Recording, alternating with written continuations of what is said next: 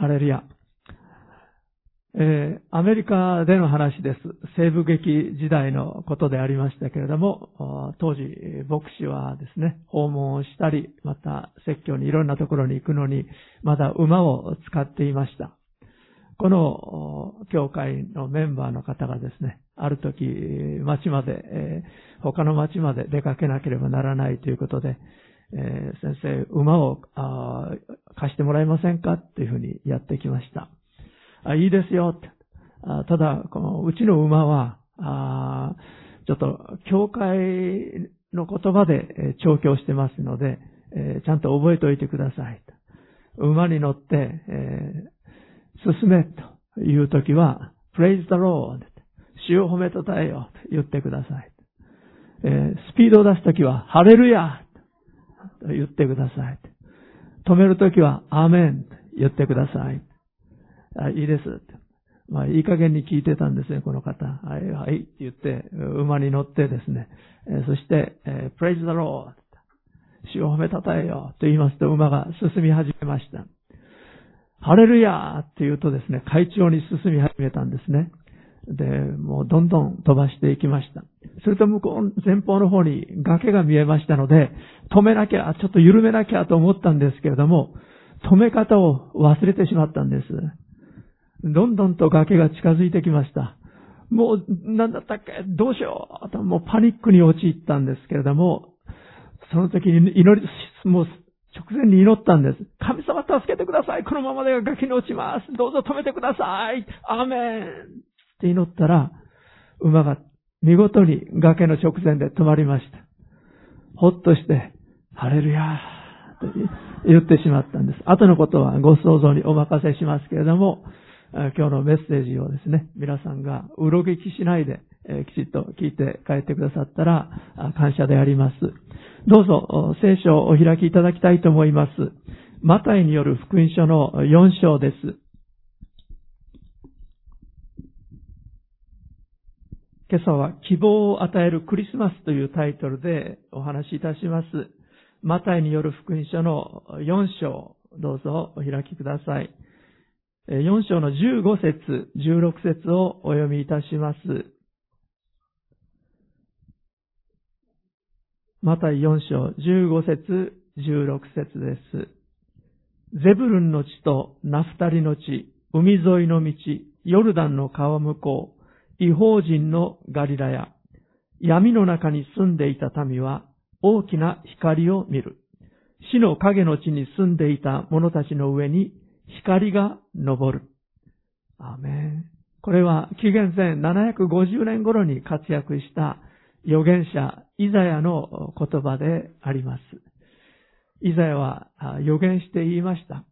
あのイスラエルのガリラヤ地方、イスラエルには大きな湖が2つあるんですが、1つは死海ですね。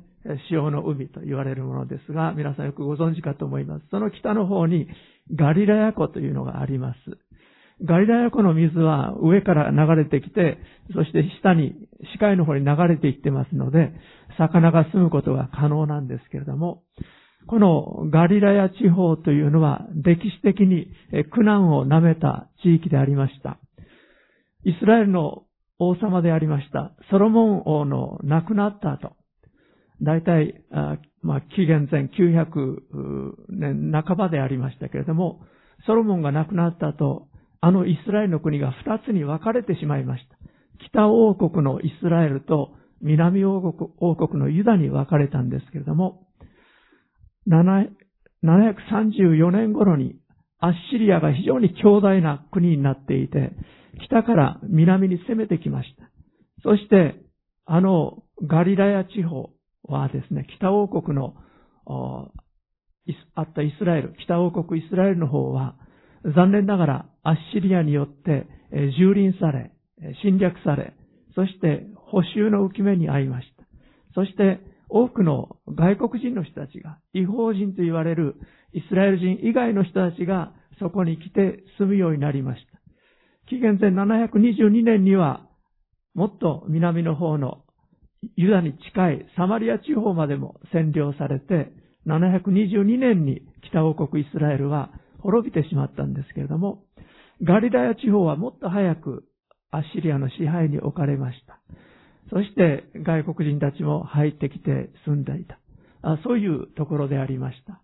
ですから南王国ユダの人たちにとっては、あのガリラヤ地方というのは外国人たちもたくさん入ってきて、また根血の人たちも増えていって、そしてエルサレムから見ると本当に田舎の方でした。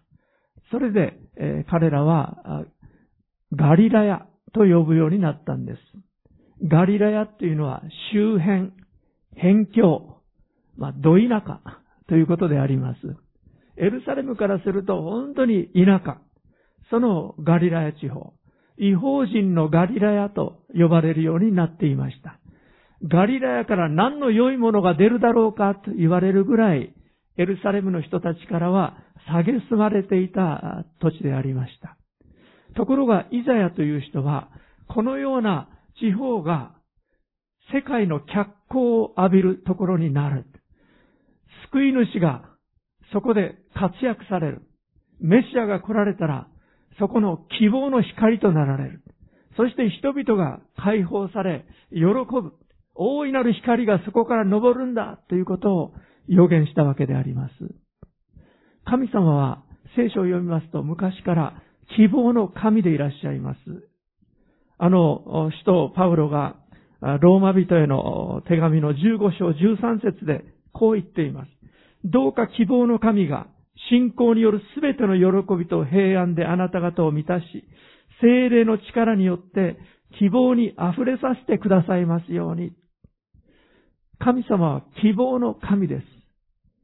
今日も、この今朝も、このクリスマスの時期、神様が私たちに与えたいと願ってらっしゃるのが希望なんです。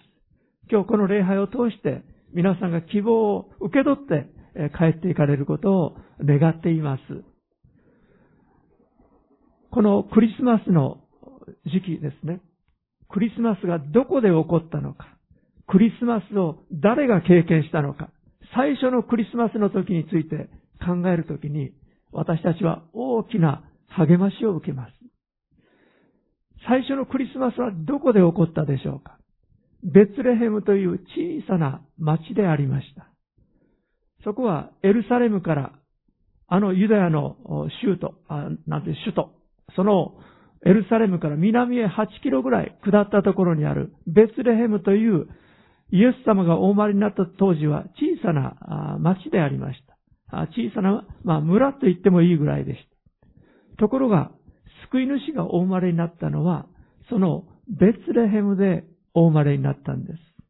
なぜならベツレヘムは、あのヨセフとマリアにとっては先祖ダビデが生まれた故郷であったからです。ヨセフとマリアのは、あのダビデ王様の子孫でありました。人口登録をせよという命令が皇帝アウグストから出ましたので、ヨセフとマリアは自分たちの、まあ、本籍地のあるベツレヘムへと行かなければなりませんでした。マリアはすでに身重になっていたんですけれども、このベツレヘムまでヨセフと共に旅をしていきました。そしてそこでマリアは幼子イエス様を産むことになったわけであります。ベツレヘムはどのように書かれているかと言いますと、お聞きください。旧約聖書の2箇所というところ、あのイザヤと同じ時期に、紀元前750年頃に活躍した預言者ミカがこのように預言しています。ベツレヘム・エフラテよ。あなたはユダの種族の中で最も小さいものだが、あなたのうちから私のためにイスラエルの支配者になる者が出る。その出ることは昔から、永遠の昔からの定めである。ベツレヘム・エフラテオ。あなたはユダの種族の中で最も小さいものだが、とあります。このベツレヘムは、いわば、もう本当に田舎の町、田舎の村で、小さなところで、小さな種族で、もうユダ、あのユダの中では、本当に取るに足りない、そういうところでありました。そこでイエス様がお生まれになることが定められていたというんです。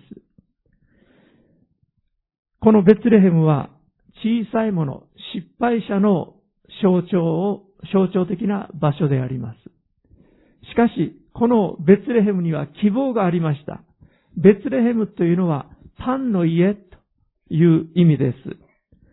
そしてエフラテというのは実りという意味です。小さい、あるいは失敗者を象徴するような場所でしたけれども、神様のご計画の中では、豊かな人々がたくさんやってくる、パンの溢れる、実りのある、そのような町になる。その予言でありました。そして救い主がそこそこでお生まれになることが定められていたんです。次にイエス様はベツレヘムのどこでお生まれになったでしょうか皆さんよくご存知のように家畜小屋でお生まれになりました。イエス様がお生まれになったのはあのエルサレムの宮殿ではありませんでした。本来王様として来られるはずのイエス様が家畜小屋でお生まれになりました。なぜでしょうか？家畜小屋は私たちが生活しているこの世を象徴しているところであります。家畜小屋はある意味汚いところです。家畜の糞や死尿があって、臭い匂いがする。汚いところでもあります。誰もそんなところで出産したいと思いません。しかし、宿屋がいっぱいで、もう泊まるところがなかったので、仕方なく当てがわれた家畜小屋で、マリアは出産をすることになってしまったわけです。しかし、私たちの救い主として来てくださったイエス様が、家畜小屋でお生まれになったということは、大きな意味がありました。それは、この人生の中で、この社会の中で、本当に悩み、苦しみ、あるいは虐げられ、何のために生きてるかわからない。あるいは、お酒や麻薬や悪習慣によって縛られてしまって、もう私の人生には希望がない。本当に社会の底辺で苦しみ、うめいてる。苦しんでいる。そのような人たちのところにも、救い主イエス様が来てくださるということの象徴的な場所でありました。イエス様はこの世を象徴している家畜小屋でお生まれくださったんです。次にイエス様が誕生されたとき、誰がイエス様の誕生をお祝いしたでしょうか？もちろん、マリアとヨセフが最初でありました。しかし彼らは、ナザレの出身、あのガリラヤ地方の出身の名もない、ヨセフは大工でありました。二人とも名もない平凡な人でした。有名人であったら、宿屋の部屋貸してくださいって言われたらですね、何とかして都合をつけたんじゃないかと思います。それも可能だったと思います。しかし、有名人ではなかったので、そのようなことはなされませんでした。イエス様が誕生された時に、真っ先にイエス様の誕生のお告げを受けたのは、あのベツレヘムの野で羊を飼っていた羊飼いたちでありました。羊飼いの仕事というのは、あのイエス様がお生まれになった時代、癒しい仕事だと思われていました。ですから、ユダヤ人の人たちが大事にしている経典、タルムードには、羊飼いと外国人、違法人には法廷で証言をさせてはならないと書かれています。つまり、あいつらは信用できない。何を言うかわからない。嘘を平気で作った。彼らは癒しい仕事についている。そのように思われている人たちでありました。しかし、見つかいが現れ、天、天がまばゆく光り、そして天使の歌声が響いたのは、あのベツレヘムの野で羊を飼っていた羊飼いたちのところでありました。どうぞ、ルカによる福音書の、えー、2章をお開きください。新約聖書の2番目のところでありますが、ルカによる福音書の2章です。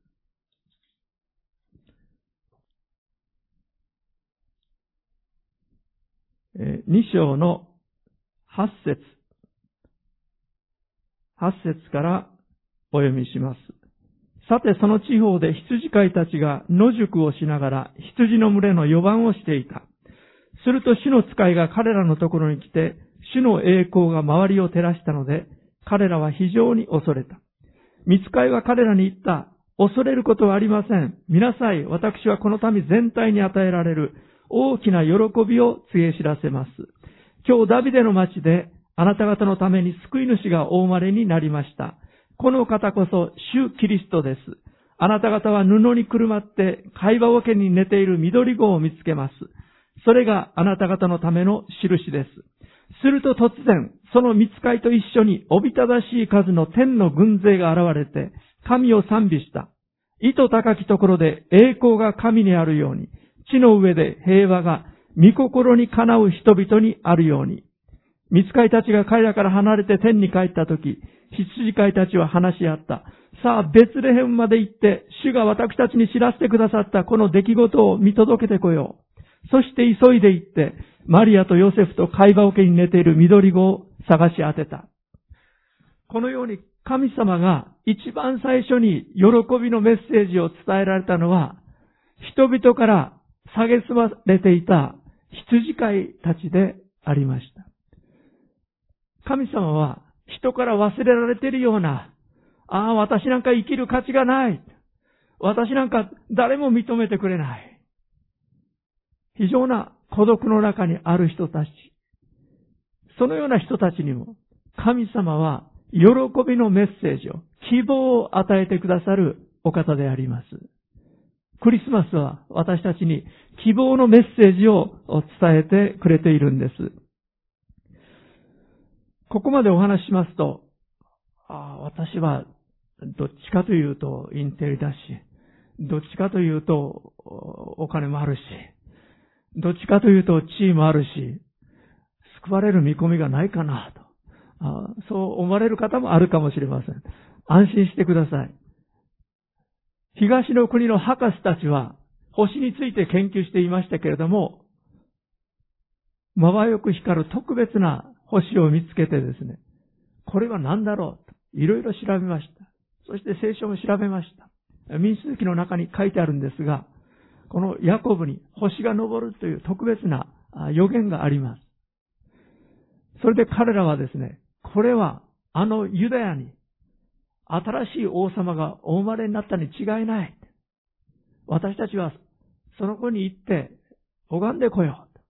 そこに行こう。というので、遠い国から彼らは危険を冒して、えー、そしてみんなから馬鹿にされたかもしれない。なんでそんな遠くまで行くんだ。しかし彼らは遠いところ旅をして、えー、そしてあのユダヤまでやってきたんです。彼らを特別な星が導いてくれました。そしてエルサレムまで行ったんですけれども、そこにはイエス様はおられませんでした。博士たちの頭では当然、王となる方はエルサレムでお生まれになったに違いないと思ったんですが、そうではなくて、ベツレヘムだということが分かって、そしてエルサレムを出た時に、また星が彼らを導いていきました。そして星に導かれてイエス様がおられる家にやってきたんです。家畜小屋ではありませんでした。多分イエス様は2歳ぐらいになっておられたんでしょう。博士たちは特別な光を見させられて、そして犠牲を払って、真理を求めて、そして救い主を求めて、わざわざ遠いところから黄金、入港、持つ役という宝を持ってイエス様を拝みにやってきました。博士たちには探求心がありました。真理を求める心がありました。真理のためなら喜んで犠牲を払う用意がありました。神様はこのような人たちを喜ばれるんです。真理を求める。正義を求める。真実を求める。本物を求める。救い主、キリストを求める。そのような人たちにはご自身を表してくださるお方であります。富んでいる人であろうと、貧しい人であろうと、どんな地位にある人であろうと、神を求める人のためには、神はそのように答えてくださるお方であります。ルカによる福音書を開いてくださってますので、ルカによる福音書一章を見ていただきたいと思います。諸女マリアにとってびっくりするような出来事がありました。一章の26節のところです。もう皆さんよくご存知のところですが、見つかいガブリエルがやってきました。そして、一章31節見なさい、あなたは身ごもって男の子を産みます。その名をイエスとつけなさい。そのように語りました。まだ結婚していない身なのに、見つかいがやってきて、あなたは身ごもっています。男の子を産みます。その名をイエスとつけなさい。と言われたんです。びっくりしました。そんなことあるはずがないでしょうと思いました。私たちも、皆さんも自分がその立場だったらそうおっしゃると思います。でも、見つかいが彼女に説明しました。35節から38節までをお読みします。見つかいは彼女に答えた。精霊があなたの上に臨み、糸高き方の、糸高き方の力があなたを覆います。それゆえ生まれる子は、聖なるもの、神の子と呼ばれます。見なさい、あなたの親類のエリザベツ。あの人もあの年になって男の子を宿しています。不妊と言われていた人なのに、今はもう6ヶ月です。神にとって不可能なことは何もありません。マリアは言った。ご覧ください。私は死のはしためです。どうぞあなたのお言葉通り、好みになりますように。すると見つかいは彼女から去っていった。アメン。マリアが出産をする前に、イエス様を産む前の出来事であります。本当にマリアにとっては驚くべきことであったと思います。また、マリアの妊娠を知ったヨセフもびっくりしてしまったと思います。もう静かにこのマリアを晒して、彼女がですね、人目にさらされ、そしていろいろと抽象されることを避けたいと思って、そうしたいと思いましたが、主が夢の中でヨセフに現れてくださって、彼女が精霊によって身ごもった子は、神の子であり、そして救い主となるべくお方であるということを告げてくれました。それでヨセフも理解し、それを受け止めたわけです。今日私たちは、この21世紀にあっても、クリスマスを経験することができます。イエス様がベツレヘムでお生まれになったとき、私たちはそこにいることはできませんでした。しかし、今日という日にあって、もし私たちがこのマリアと同じような信仰を持つならば、今日私たちはクリスマスを経験することが可能なんです。目には見えませんけれども、神の御霊がここに働いてくださっています。私たちの知性ではなかなか理解できませんが、しかしもし私たちが救い主が必要だ。私の人生には救い主が必要だ。私は罪を許していただく必要がある。振り返ると今までいろいろなことがあった。自分の両親が痛むようなこともした。そのようなことも言った。人間関係でも問題があった。自分でも納得できない人生があった。しかし、イエス様は救い主として来られた方です。イエスという名前の意味は、主は救われるという意味です。第一に私たちを罪から救ってくださるお方であります。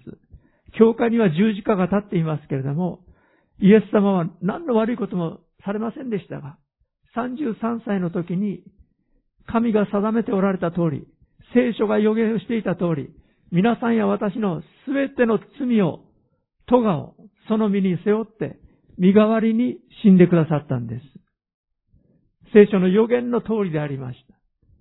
そして、聖書の予言の通りに、3日後に墓から蘇られたお方であります。信じがたいようなことです。しかし、復活されたイエス様に出会った弟子たちは、迫害を受けながらも、あのローマ帝国の、あのローマ世界にあって、福音を命を懸けて伝えていきました。そして、人々はイエス・キリストを信じるようになってきました。とうとうローマの皇帝までも信じるようになって、ローマ帝国の国境にまでもなりました。当時のローマ帝国の人口の10分の1がイエス・キリストを信じるようになったんです。イエス・キリストの復活が本物だと。この本物のイエス様を経験した人たちが仕事を失いながらも、命を失いながらも、迫害の中で手足を失い、目を奪われながらも、彼らは福音を伝えていったんです。その福音が今の時代私たちのところに届いているんです。もし私たちがイエス・キリストに望みを置いて、この方に期待をかけて、この方を心にお迎えします。そのようになりますようにと、私たちが祈るときに、神の御霊が私たちのうちに宿ってくださるんです。目には見えないんですが、幼子イエス様が私たちの心に誕生してくださるんです。そしてこの方が私たちを導いてくださるんです。私たちが神の子にふさわしいものとして成長できるように、内側に宿られたお方が私たちを助けて成長させてくださるんです。ここに私たちの人生の希望があるんです。イエス様は過去の方ではないんです。復活されて今も生きておられるんです。そして今も生きて私たちの中に生きて、私たちの人生を導いて、私たちを救ってくださるお方なんです。この方に私たちは希望をかけることができます。先週私は聖書を読んでいましたが、ヨエル書の言葉が与えられました。これは私たちの教会に与えられている。また今の時代を生きている私たちに与えられた言葉だと思います。ヨエル書2章25節、26節の御言葉です。開きにくいところですので、えー、開いてくださなくても結構です。私がお読みしたいと思います。ヨエル書の2章25節、26節です。稲子、あるいはバッタ、その若虫、神稲子、私があなた方の間に送った大軍勢が食い尽くした年々に対して、私はあなた方に償う。あなた方は食べて満ちたり、あなた方の神、主の名を褒めたたえる。主があなた方に不思議なことをするのだ。私の民は永遠に恥を見ることがない。稲子やバッタ食い尽くされて、作物の収穫ができなかった。惨めな状況に陥った。しかしその年々を私は償うとおっしゃってるんです。神様は償う神様でいらっしゃいます。ああ、2年半前にコロナが、もう、起こってコロナ感染が出てきて、そして私たちは仕事を失った。私たちの商売うまくいかなくなった。あたくさんの減収があった。こういう問題が起こった。ああいう問題が起こった。今年の2月にはロシアがウクライナに侵略して、侵略戦争を始めて、私たちの生活にもいろんな影響が起こっている。私たちの、私の仕事も大変だった。私たちの生活も大変だった。様々な問題があるかもしれない。教会も、私たちの教会も3度にわたって、教会を閉じ、そして家庭で礼拝を持つということを、コロナ感染の対策のために、えー、してきました。私たちが失ったいろいろなものがあると思います。しかし、この2023年が近づいている今、そして今年のクリスマスが近づいている今、神様は、私はあなた方に償うとおっしゃってくださってるんです。もし私たちが主を求めて主に信頼するならば、恥を見ることがないとおっしゃるんです。26節の最後。不思議なことをするのだ。私の民は永遠に恥を見ることがない。32節しかし主の皆を呼び求める者は皆救われる。自動的に神様が償ってくださるというんではないんです。この方に希望を置く。この方に頼る。この方を本当に求める。この方にかけてみる。その信仰を持つならば、私があなた方に償うとおっしゃってくださってるんです。個人的に、教会として、また皆さん会社経営をしていらっしゃるなら会社のために、このことを信じましょう。主のお言葉を信じて、私たちは歩んでいこうではありませんか。学生の人たちも、この3年間、もう、ろくに部活もできなかった。試合も十分できなかった。したいこともできなかった。勉強も十分思うようにできなかった。そういったことがあったかもしれない。しかし、この方に信頼していくならば、主が希望を与えてくださるんです。主が償うとおっしゃってくださってるんです。そのことを信頼しましょう。ハレルヤ。私たちの主は良いお方です。このクリスマスの時に神様は私たちに希望を送りたいと願ってらっしゃるんです。私たちの問題がどんな問題であろうとも、私たちはこの方に信頼できます。この方に言い表していこうではありませんか。そして、この方から助けを得ていきたいということを思います。お話ししたいことはたくさんありますけれども、本当に、えー、主に信頼して、私たちは期待して、クリスマスを迎え、また新しい年を迎えていきたいと思います。主の祝福が皆さんの上に豊かにありますように。